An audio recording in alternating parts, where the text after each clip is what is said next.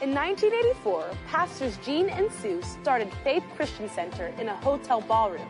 But for the past thirty-six years, they have taught people how to practically apply the Bible to their everyday lives. Over the years, God has blessed us and the church has grown. Faith Christian Center is now located on a beautiful seventy-three acre campus in the heart of the Dallas-Fort Worth Metroplex. We believe the best is yet to come. Today's message will encourage you, inspire you, and teach you how to experience God's best in every area of your life. You ready for the word? It's awful week. Yes, say, you ready for the word? Yes, sir. And this is my Bible. It is the Word of God, and it is the will of God for my life. I am who the Word says I am. I'm the righteousness of God in Christ. I'm where the Word says I am, seated right now in the heavenly realms, in the place of authority, dominion, and power. I have what the Word says I have. All the blessings of Abraham are mine, and I can do what the Word says I can do. I can do all things through Christ who gives me the strength. Today my mind is alert. My spirit is receptive. So I'm taught the Word of God. My life is changed for the better. And I will never be the same again. Amen. You may be seated. If you have a Bible, we're actually going to start off in the book of James. And uh, we've been in this series a couple weeks now, Taking Action for a Better Tomorrow. I want to remind you that Faith Christian Center is a blessed congregation. This is our declaration over you. The devourers rebuke, the windows of heaven are opened up above you, and the Lord our God is pouring out more upon you than you're even able to contain.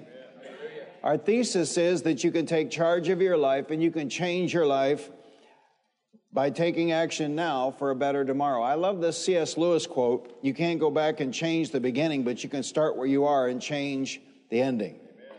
And we've been saying that faith is a starting point. Faith is the starting point. Faith is fundamental. Faith is essential. Faith is the foundation of a successful life. Once you get saved, the most important thing you can study from the Word of God is faith. And the reason is because without faith it is impossible to please him. For he that cometh to God must believe that he is, and that he is a rewarder of them that diligently seek him. And you will not receive anything from God except by faith. You can't receive from God by whining or crying or begging or pleading or genuflecting or hailing Mary or rubbing beads or none of it. There's only one way to receive anything from the Lord, and that is by faith in God. But faith is the starting point. This morning I want to give you ten common traits of successful people. ten common traits of successful people. You have no idea how blessed you are. Every, every Sunday it's like Zig Ziglar and Kenneth Hagin all rolled up into one. I mean, it's unbelievable. Tell your neighbor, you are spoiled. Number one, positive thinking. Number one, positive thinking. Whether you're talking about a car salesman, doctors, home builders, plumbers, successful people tend to be positive thinkers. Almost without exception, successful people think positively. They think success, not failure. They are able to be positive regardless of how difficult the situation is, which in turn allows them to rebound from obstacles and problems. In other words, their positive attitude allows them to determine their destiny. Pat Riley, former, a former N B A coach who led the Los Angeles Lakers to four titles in the nineteen eighties, said his father taught him something that he had never forgotten. It's not what happens to you that's important, it's how you react to it. Successful people don't let negative people or negative environments throw them off track. Watch successful people and learn from them. Discipline yourself to think positively. Embrace the positive. Avoid the negative. Now, you know, Aaron Wood said a few months back after watching me for a couple, couple of three decades, that he thought this was one of the biggest ingredients in my life for success. I do not hang out with negative people. Amen. I just don't do it. You know, uh, when Ken Hagin Junior was here, uh, people that I'd known from the past were here some of those evenings, and I was polite and I greeted them, but I, I just thank God when they left. You know, I thank God they didn't follow me over into the fellowship area and want to waste more of my time. Amen. Amen. So you're polite. Hey, how you doing, man? You bless them. God bless you. You know, you fudge the facts a little. Good seeing you. And then you go eat. Amen. Amen. Amen. I don't hang out with negative people. You cannot maintain a positive mental attitude hanging out with negative folk. Are you hearing me this morning? Tell your neighbor, embrace the positive. Avoid the negative. Tell the neighbor on the other side, embrace the positive. Avoid the negative. Although I did enjoy people from the past seeing what Sue and I had done and we had no debt on it. I, I kind of like that. Amen. Amen. You know, and that's part of how I got them to shuffle on out of here. I said, did you know we, we don't owe any man anything except the debt of love? And then, you know, they talk some more and be negative. I said, did I tell you we don't owe any man anything except the debt of love? You know, you, you rehearse the blessings of the Lord. Pastor, I, you know, Thanksgiving's coming up. How can I just, you know, shed the negative and not be impolite? Just rehearse the blessings of God on your life, and they will flee from you as if in terror. Amen. Number two, goal setting. Number two, goal setting. Successful people set goals and then draw out specific plans to reach those goals.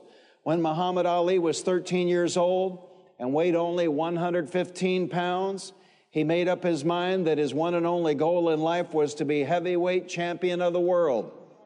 Number three, action. Number three, action. Goals mean nothing without corresponding action. Leaders and successful people are not only goal-oriented, they are also very action-oriented. Leaders and successful people are always on the move. Tell your neighbor, goals mean nothing without corresponding action. Tell the neighbor on the other side, goals mean nothing without corresponding action. Sam Walton, the founder of Walmart, visited Sol Price in San Diego, where he toured one of the first Price Club warehouses. That same night when Walton got home to Arkansas, he had his architect stay up all night drafting plans for the first Sam's Club. Decision and action can and should be instantaneous and simultaneous. Corresponding action, corresponding action, corresponding action. My, my, my, how God's people in my entire lifetime have ignored corresponding action. Corresponding action is biblical. Now, we're going to go to James two fourteen, but I've got the Weymouth translation, and they'll put it on the screens behind me. James two fourteen, Weymouth. What good is it, my brothers? Let me say a word about James chapter two. And let me say a word about Bapticostals. And let me say a word about Baptist people. And let me say a word about why people get irritated at me. Let's just roll it all up in one and throw it out there and see what happens. Amen. Tell your neighbor, today we just get one big grenade. Today we just get one big grenade. All right, here it is. James two is a problem. James two is a problem for Baptist people. And you'll understand a lot of Baptist people then get filled with the Holy Spirit of God, and they, they go to what I call Bapticostal churches. They avoid faith churches. They avoid Word of Faith churches, although I'm sure we got a bunch of Baptist people here this morning. Probably got a bunch of Baptist people watching all over. Here's the problem. The King James Bible. In James chapter two, the King James Bible uses the word works over and over and over and over and over and over. And Baptist folk come out of the Anabaptist tradition, the Reformation. And one of the tenets of faith of the Reformation is sola scriptura. Another, that means we're just going by the Word of God. And another is we are saved by faith and not by works. And that is absolutely true, because that's what Paul taught. Say it out loud. We are saved by faith, saved by faith. And not by works. Not by works. All right. So the problem Baptist folk have, even after they get baptized in the Holy Spirit, the problem Baptist folk have with the Word of Faith message, the problem is this.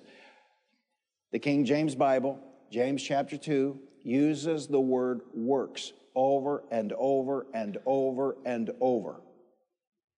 And so they just throw it out. Huh, well, that can't be right.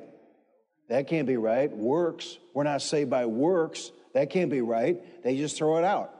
And yet how many of them went to a, a, a Baptist seminary, and to get a master divinity degree at any Baptist seminary, you got to have two years of Greek. I know, because I've done that. And so you would think, right, they might go to James chapter two and read what it says in the Greek. But they just react. This is why this, this message is a positive, motivational attitude message. And let me tell you what, a lot of God's people limit themselves, not their neighbor, they limit themselves because of their prejudices. Amen. And they don't want to hear something new or different. Right. Now, I'm not talking about a boy can become a girl and a girl can become a boy. That's new and different, but you know, that's not what I'm talking about. I'm talking about something from the Bible maybe you weren't taught. Because just because you weren't taught it doesn't mean it's not true or right. That's right. You just weren't taught it. Yes, sir. Am I helping anybody? And then also we know from the opening of James that James, the book of James wasn't written to sinners. It was written to believers. So why would he ta- be talking about what he's talking about in chapter two if it weren't important? Amen. And then also I like James. I, I guess that's a prejudice. I like James because he was the half-brother of the Lord Jesus Christ, you know, which is sure a lot of work going on for that perpetual Virgin Mary. I'll tell you that right now. And because, uh, you know, brothers and sisters, right? And so he was the half-brother of the Lord Jesus Christ, and he was not a believer. None of them were. Because I know your brother may act like he's the Lord Jesus Christ, but it would be a hard thing, right? Right? It'd be a hard thing in the natural to acknowledge your brother's the Lord Jesus Christ. I mean, that'd be hard. So I don't hold that against him, but the resurrection changed everything. And James not only got saved, but he became an apostle of the Lord Jesus Christ. And he not only became an apostle of the Lord Jesus Christ, he served as a pastor in a local church. So what better background could a guy have? And then he's right there in the middle of all of it, and people like Peter and Paul are coming and reporting to him. I mean, he's smack dab in the middle of the way, this new thing that they began to call Christianity in Antioch. And he writes this one little book. And yet, people just throw it out because of the King James Version. Works.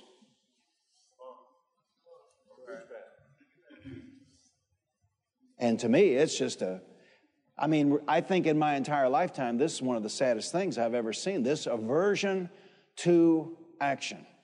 Amen. Among God's people.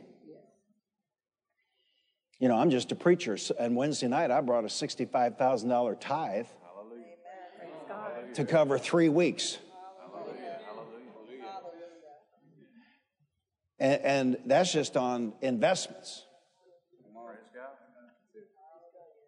And so I looked yesterday, I'm behind again, you know, from Wednesday. I, I mean, you know, it's just... Uh, and, you know, you got people, well, I just don't know if I can tithe on this little itty-bitty bit. You know, I got, I can't tithe on this. And, and their tithe would be like, you know, lint you could pull out of your belly button. Well, I don't know if I could part with this, you know, I mean, you know. Come on, right. And, and, you know, you think I'm blessed, but Pastor Sue and Vicki Gonzalez are doing research for the next ladies' retreat, and they're, it's almost cruel. You know, I mean, man, I come down here Wednesday night and I give a sixty-five thousand dollars tithe and I think, well, maybe, maybe, maybe I'm just coming up a little. And then they're texting me pictures of Michael Dell's lake house on, on Lake Travis, and they're texting me pictures of Elon Musk's lake house on Lake Travis, and I thought, oh, such a worm as I. But ain't nothing gonna happen, ain't nothing gonna happen, ain't nothing gonna happen, ain't nothing gonna happen until you take action. Amen. You can believe God till the cows come home, but ain't nothing gonna happen until you take action. It was only nineteen eighty-nine. We didn't have anything, hardly outside of retirement accounts. We didn't have anything, and the Lord spoke to me, and the Lord says, son, you don't ever have any money because you never save any money.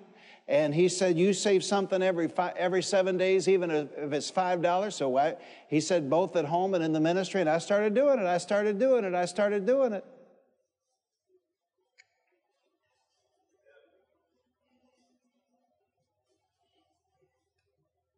Somebody asked me the other day, he said, do you ever feel like when you're speaking, nobody's listening? And I said, all the time, you know, all the time.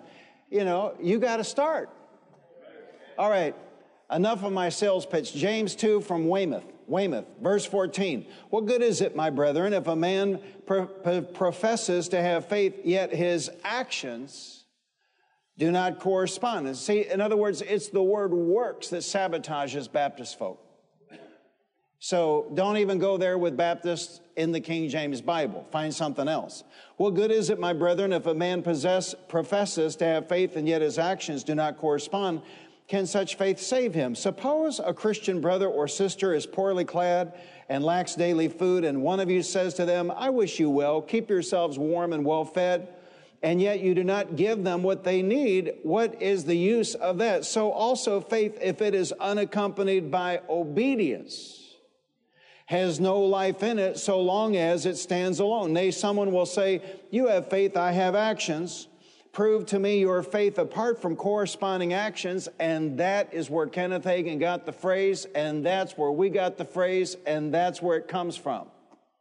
Weymouth's translation of James chapter two, corresponding actions. You have faith, I have actions. Prove to me your faith apart from corresponding actions, and I will prove mine to you by my actions. You believe that God is one, and you are quite right. Evil spirits also believe this and shudder. But, idle boaster, are you willing to be taught how it is that faith apart from obedience is worthless? Say it out loud. Faith, faith. apart from obedience, apart from obedience is, worthless. is worthless. Say it again. Faith, faith. apart from obedience, apart from obedience is, worthless. is worthless. Say it again. Faith, faith. apart from obedience apart from is worthless. Take the case of Abraham, our forefather. Was it or was it not because of his actions that he was declared to be righteous as the result of his having offered up his son Isaac upon the altar? You notice that his faith was cooperating with his actions, and I love that. His faith was cooperating with his actions, and that by his actions, his faith was perfected. By his actions, his faith was perfected. You go to Hebrews eleven. The Faith Hall of Fame, and it's, a, it's, a, it's just a record of what they did. Noah did this, Moses did that, Abraham did this over here. That's all. How did God know that they had faith? How did God know they believed God? By what they did. And, you know, I know people uh, mock us and criticize us, you know, name it. Claim it, blab it, grab it, but there's some truth in that, because a lot of people doing the naming and the claiming and the blabbing and the grabbing ain't got two nickels to rub together. One guy, listen to me, one guy, one guy turned this last election, and now we know how he did it because it all came out. One guy, one billionaire, took a half a billion dollars and he spread it around. Totally, absolutely illegal, but you know, I know, everybody knows ain't nothing going to happen. Took a half a billion dollars, spread it out among black churches to pay people to go vote. That's how they did it. And yet God's people, God's people, well, I don't want to hear that. I don't want to hear that. I can't give my, I can't give my, I can't give, you know. See, if if what you believe and what you've been doing works so good, well, how come you aren't further ahead? And I'm just a preacher. And, you know, I, I'm, I got reconnected in May to a friend of mine from high school who's, who entered the ministry when I did. And I'm not judging him. I don't judge people. And he has made his way home building.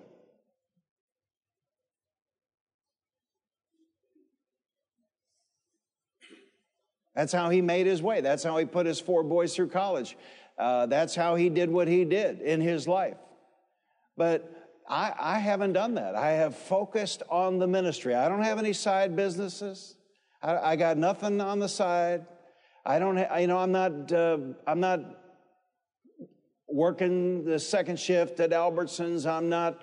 I'm not building homes. You know, I'm not doing. I'm not. I'm focused on what I'm doing right here, right now, totally. But I obey what God told me to do, you know, save money. And then once I started saving money, and what, you know, I, I ignored it till it crossed one hundred thousand dollars. And then I told Sue, I better pay attention to this. And then I got to studying it, and I, I you know, I like it. It's a hobby. Amen. Tell your neighbor, pastor's hobby's making money. Amen. And now the Lord's laughing at me. He's been laughing at me all week because there's nothing left to buy. You know, in the old days, if I had a sixty-five thousand dollars tithe, you know, I'd go buy me a Porsche or Ferrari or, you know, whatever. But, you know, there's nothing left to buy. And the Lord's coming. And then I, I read just this week, it wasn't just Jesus. Paul talked about sending treasure up ahead. Amen. What if, here's a what if, what if the Lord made you live one million years on a hundredfold of your lifetime giving?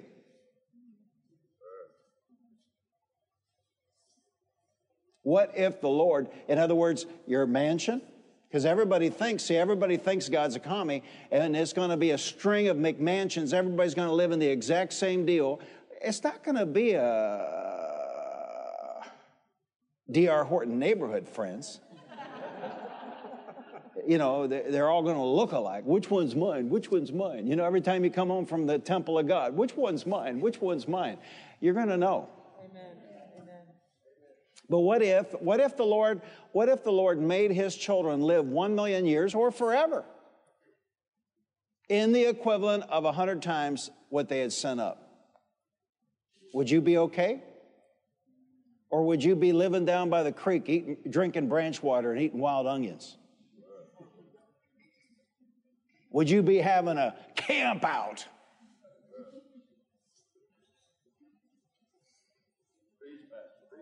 Now, now the Lord's reminding me, you know, from the writings of Moses that giving is proportional. And then we see that in the life of Jesus. There's only one time Jesus commended anybody's giving, and it was when the widow gave two mites. See, in other words, instead of doing this with belly button lint, you know, she took the two mites, the two copper coins, and she put it in the offering. And it's the only time in the Word of God Jesus commended somebody's giving. And Moses, he gets this from Moses because Moses says to give in proportion to the way the Lord your God has blessed you. Amen, amen. And don't go out of here and misrepresent anything I'm saying, because we have taught forever that you have to start where you are. You cannot, you cannot start giving at the next guy's level. You can only start giving where you're at. Amen. And it is, it's not magic. Tell your neighbor, it's not magic. Amen. Don't, don't, don't, don't misrepresent me. It's not magic. Faith operates by the laws of seed time and harvest. It's sowing and reaping. So there's lag time. There's lag time. And I think part of it is the wisdom and the genius of God, because let's face it, you know, I'm sixty-five. How many ways am I, would I be tempted to get messed up? But if God had blessed me like this when I was thirty-five, well, there would have been some temptations. And I told my wife the other and my son the other day, I think I now I see the wisdom of God. You get all this figured out and you die. That's the way it works. Amen. I'll know everything, and then that'll be it.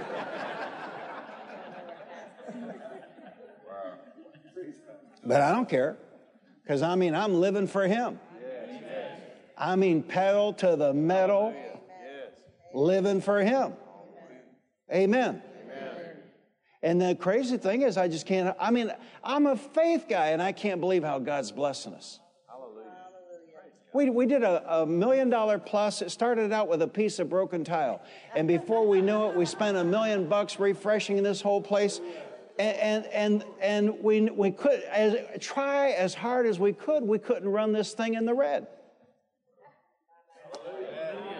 And we thought, well, shoot, you know, let's let's spend more and see. And so we poured concrete out there, and we put up those scoreboards. And, you know, we then we, we thought, well, we don't want the people being muddy, so we spent thirty-two thousand dollars on sod. I mean, you know, and we just couldn't go in the red. It's amazing. The blessing of the Lord. The blessing of the Lord, the blessing of the Lord. I want to talk you into the blessing of the Lord. Haven't you, haven't you done without long enough? Amen.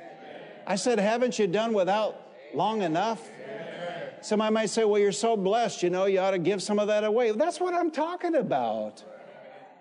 That's what we're doing, but we're not giving it to your brother-in-law. Because you giving money to your brother-in-law, that has never motivated him to go to work. No, we're, we're, we're putting it into the gospel of the Lord Jesus Christ. Amen. Hallelujah. Picking back up in verse twenty-three, and the scripture was fulfilled, which says, and Abraham believed God, and his faith was placed to his credit as righteousness, and he received the name of God's friend. You all see that it is because of actions that a man is pronounced righteous and not simply because of faith. In the same way also was not the notorious sinner Rahab declared to be righteous because of her actions when she welcomed the spies and hurriedly helped them to escape another way. For just as the human body without a spirit is lifeless, so faith is lifeless if it is unaccompanied by, obe- by obedience. So in the Weymouth translation of James two, the word, act, the word works is not in there at all. It's actions or it's obedience. Say it out loud. Corresponding action. Corresponding action. Corresponding action. Corresponding Success action. in life Success is life. all about, all about corresponding action. Corresponding. Say it again. Corresponding action. Corresponding action, success in life is all about corresponding action. Now, saving money is just one thing. You know, I took Austin once. We were just running errands, and I think I was in a Porsche convertible that day, and we pull up to this hair salon. I just had to get some whatever. I don't know, gel, hairspray, whatever. I go in there, and this young chick starts hitting on me. And so we get back in the car, and I said, now, Austin, you realize it's not me. It's the car. See, so corresponding action. You want to live a, you want to live a long, well, some of you, because of the women you're married to, let me just stay at the way I started out. You want to live a long life? Uh, well, don't be doing that. That's right. Amen. But let me, let me say it the way I started. My intent was to say it. You want to live a long, prosperous, blessed life. Well, you just can't be, you can't be just be doing whatever you feel. You know, this body, you do realize this body never got saved. That's right. Tell your neighbor, your body's not saved. No, you got it. That's why Romans twelve one says you got to do something with your body. And your mind wasn't saved. That's why Romans twelve two says you got to do something with your mind. See, corresponding action. See, if I want to live a long life and be blessed, well, I can't be parting with half my net worth every five years. Right. Right. Amen. Or how about this, changing jobs every six months? Right.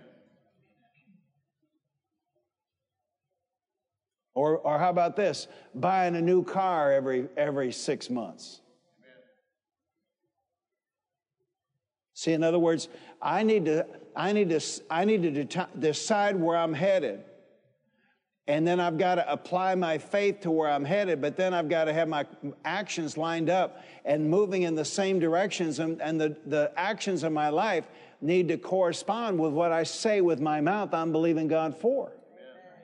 Because a lot of people, they're, they're believing God for one thing, but their actions are actually working at counter purposes to their faith.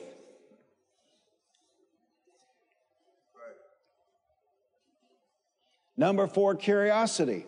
Successful people never stop learning. One third of high school graduates never read another book for the rest of their lives. forty-two percent of college graduates never read another book for the rest of their lives.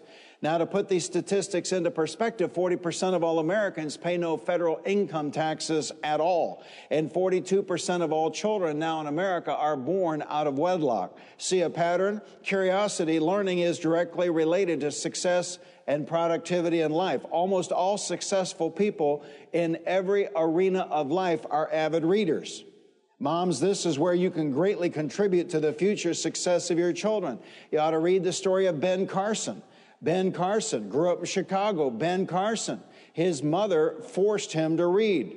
Successful people, high wage earners, typically develop a love for reading in their elementary school years. Successful people are avid readers. Since most people don't read much, readers tend to become the leaders in their field. Tell your neighbor, readers tend to become leaders.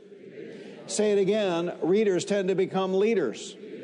John Wooden, who coached U C L A to ten college basketball championships, said, "It's what you learn after you know it all that counts." Number five, persistence. Gloria Copeland used to say, "You cannot be a person of faith and be a lazy person." Another quote of hers is, "God does not bless lazy Christians." And she also used to love to say, "Diligence brings increase."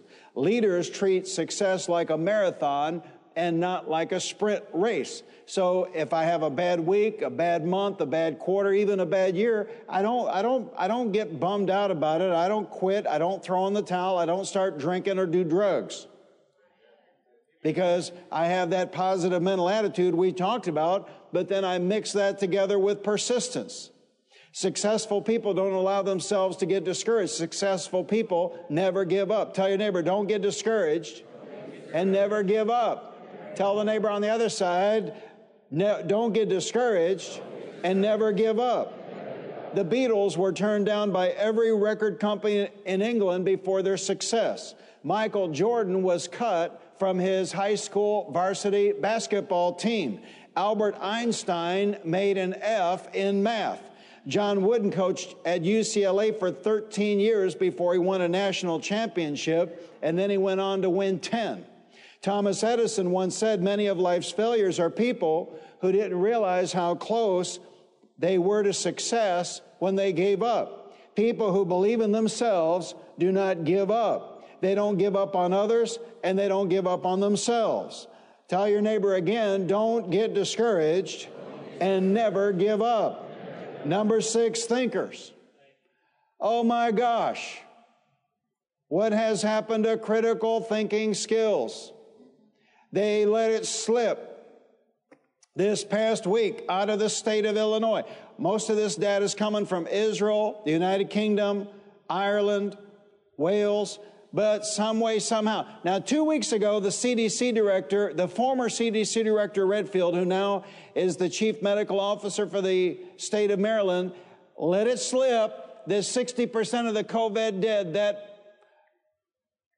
week or month had been double vaxxed. This past week, the state of Illinois let it slip.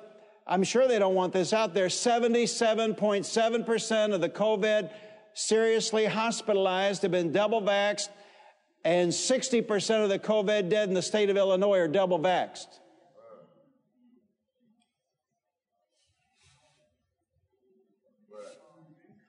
Now, I don't know that you can make this confession, but I'm going to make it right here, right now. I got brains. So if they want me to take something that has no long-term studies, and in two different states, sixty percent of the dead are, have had it twice. I'm not even going to finish my sentence because y'all do what you want to do. Those hillbillies from Tennessee, I'll tell you what, though, they didn't raise a fool. Critical thinking, baby. Critical thinking, critical thinking, critical thinking.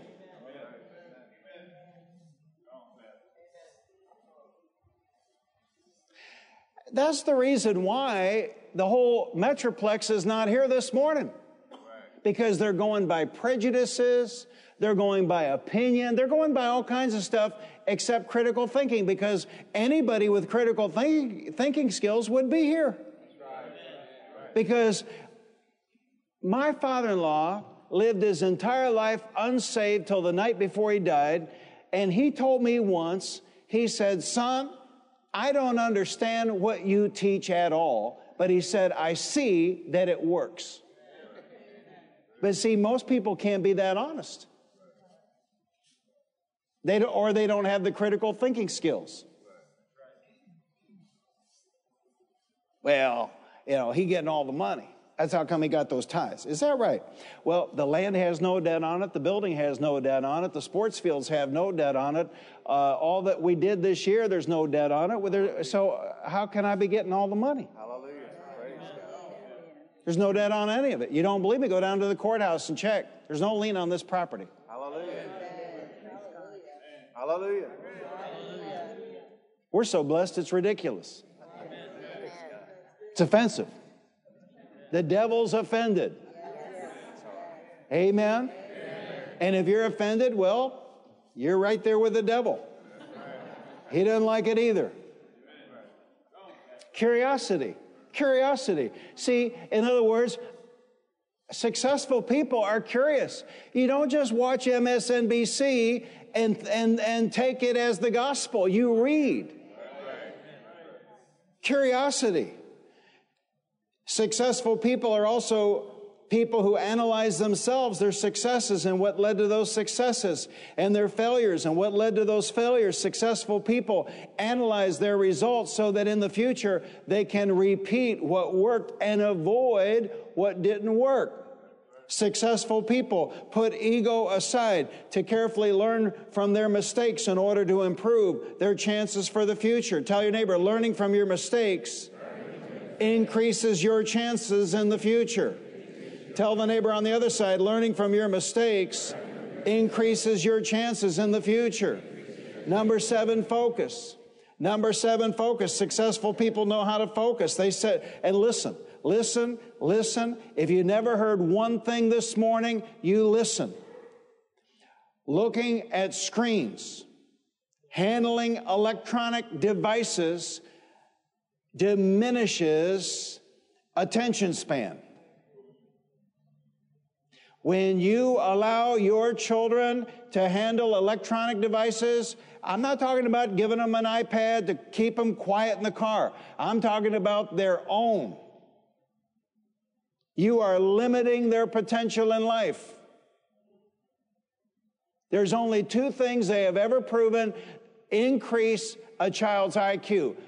Only two things have they have ever proven have increased a child's I Q. One is learning multiple languages early in life, and the other is classical music. So if you let your children listen to rap, their I Q is going to go down, not up.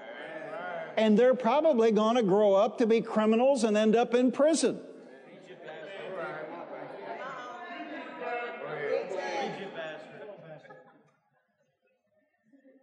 And don't be judging me, because I'll stand out there and ask you where your children are.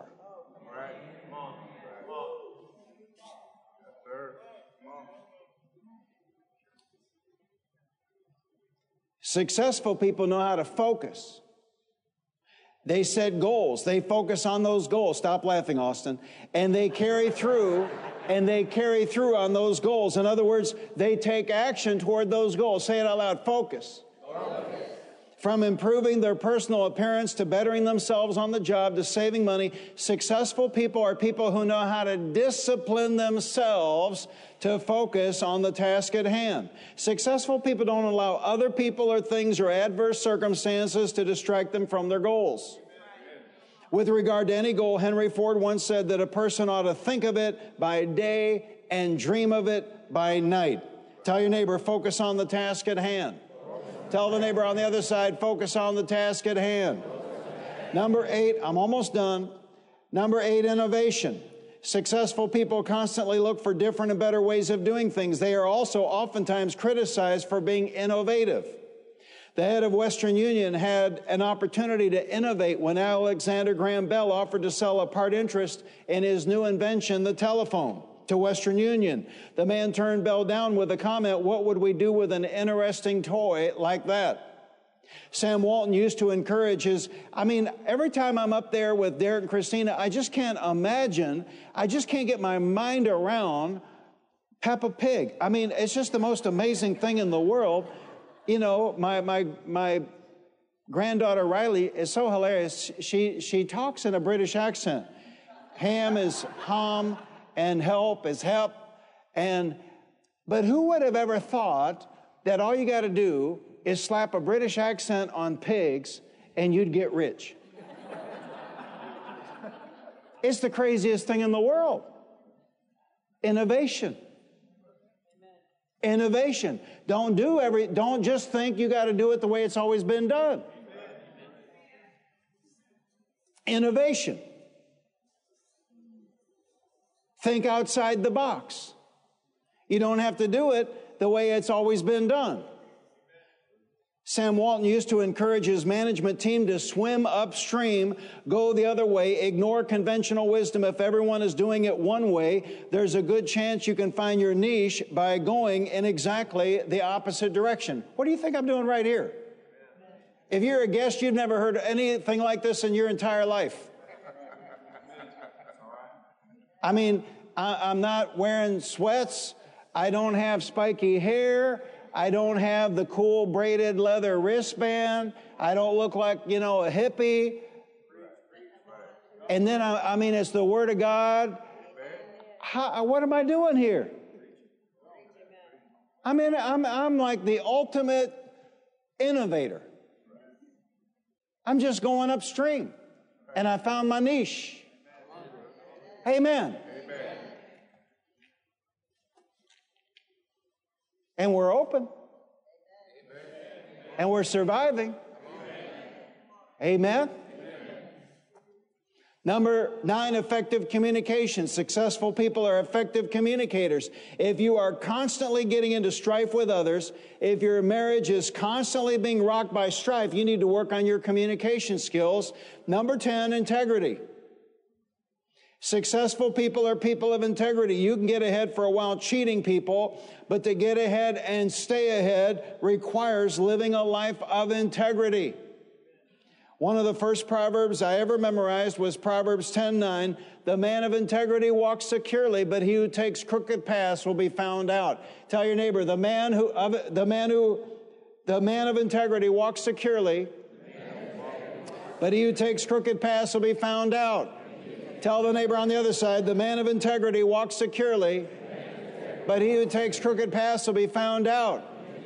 And, and they might not find out today. You might skate today. They may not find out this week. You may skate this week. You may, they may not find out this month. You may skate this month. But then you're going to be found out.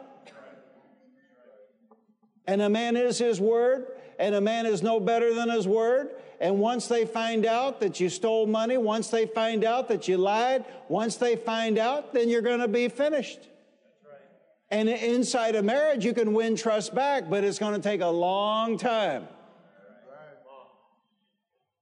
You know, Sue's watching, and I'm sure she'll think this is a crack up. Sue always thought she was in charge anyway. Well, I never wanted to give her any more leverage over me. You know, I don't want to spend five years winning back trust. So, you know, just don't mess up. You're going to be found out. Well, Pastor, what do I do? When you go to work tomorrow morning, fly right. Don't lie. Don't cheat. Don't take advantage of people. Amen. Repent. And do what's right. The man of integrity walks securely, but he who takes crooked paths will be found out. See, you can take charge of your life and you can change your life. And by, by taking action today and by making adjustments today, maybe by repenting today, by changing what you're doing today, you set yourself up for a better tomorrow. Everybody wants magic. Everybody wants something to happen. And, and it's worse now in twenty twenty-one than ever in my lifetime because everybody wants something for nothing.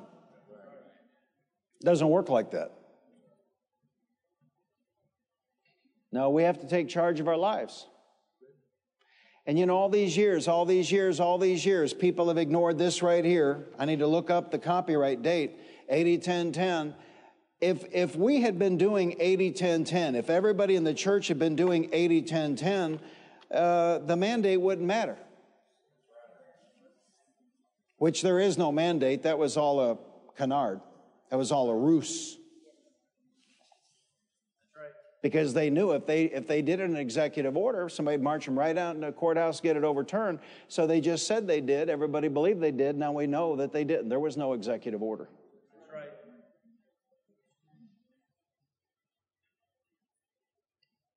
But if we'd been doing eighty ten ten, you see, in other words, it's just really hard to threaten a man who's got some coin. Amen.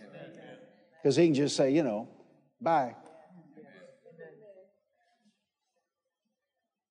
But when we live on the edge, when, when everything is about this week, when, when we live only for this twenty-four hours, when we live only for this seven days, when we, when we don't obey the book of Proverbs, when we don't save money, when we don't invest money, we're living on the edge all the time. And that's where man can get the upper hand over us. It's an astounding number. If I remember right, seventy-five percent of everybody in the United States of America doesn't even have ten thousand dollars. So they can push people around.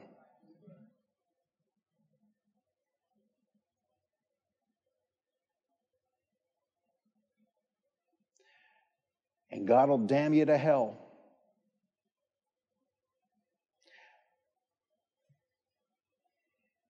That climate change conference this past week, Did you see, did you see that airport full, full of private jets, full of private jets? No vax mandate. Nobody wearing a mask. You know, the president meets with the Pope. Between them, they must be a thousand years old. And nobody's wearing a mask. But they, but they, in some states, they've got your children, your little babies, your little sweet darlings wearing masks. They have that climate change conference. You know, Bill Gates, he's, now he, he looks like a fat woman now. But, uh, you know, uh, they have that climate change conference. They all fly their private jets. No vax mandates, but California's got a vax mandate for children. Reach it. But the doers of the word. Now, we can't go back in time. See, I don't have a time machine. I can't take you back twenty years. But the people that have been doing the word of God, they can say, oh, thank you. People in California, we're picking up students at Saint Paul's from people from California. We picked up a school teacher from California because they're not all ungodly out there. There are some actual believers in California. And you know what they're saying? The ones that have the ability, no, thank you. Amen. And they sell their house and then they move to a free state. Yes. Hallelujah. Hallelujah. Thank God. Thank God, thank God, thank God, thank God that we just happen to be in a free state. Yes. Hallelujah. Hallelujah. Now, I blame all of this message on Sue being out of town because my governor was not here. My, you know, to throttle me back. So this was like Doctor Gene completely off the chain. And uh, with no governor switch at all whatsoever. But I love you, and I don't want to see you be anybody's slave. Amen. I love you, and I want to see you blessed all the days of your life. Amen. Hallelujah. Hallelujah. So I gave you a ten, what did I call it?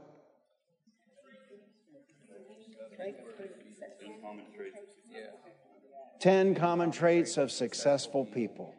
Amen. Hallelujah. So nothing's new. These are common traits of successful people, so you can just start. Amen. Amen. Amen. And there's no there's no magic to it. It can't it won't happen in forty-eight hours. And I somebody might say, "Pastor, if you believe the Lord's coming, isn't this an odd message?" The truth is, no one knows the time or hour.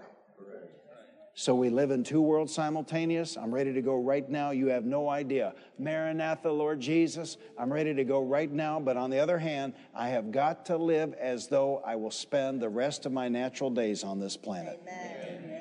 I got to I got to do both at once. Amen. Hallelujah. Thank you for listening to this life-changing message. To partner with us and to help us reach more people with the good news of the gospel, visit our website at faith christian center dot com. Your financial support is enabling us to reach more people than ever before. If you have never accepted Jesus Christ as your Lord and Savior, pray this simple prayer. Lord Jesus, I repent of my sins. Come into my heart. I make you my Lord and Savior. If you prayed that simple prayer, you are born again and today is a new beginning. We would like to send you a copy of Doctor Gene Lingerfeld's book, God's Very Own Child. To receive your free copy, call the church office at eight one seven, five six one, three four zero zero or send an email to info at faith christian center dot com. Remember to put God first in every area of your life because He loves you and has a wonderful plan for you. And don't forget, we walk by faith, not by sight.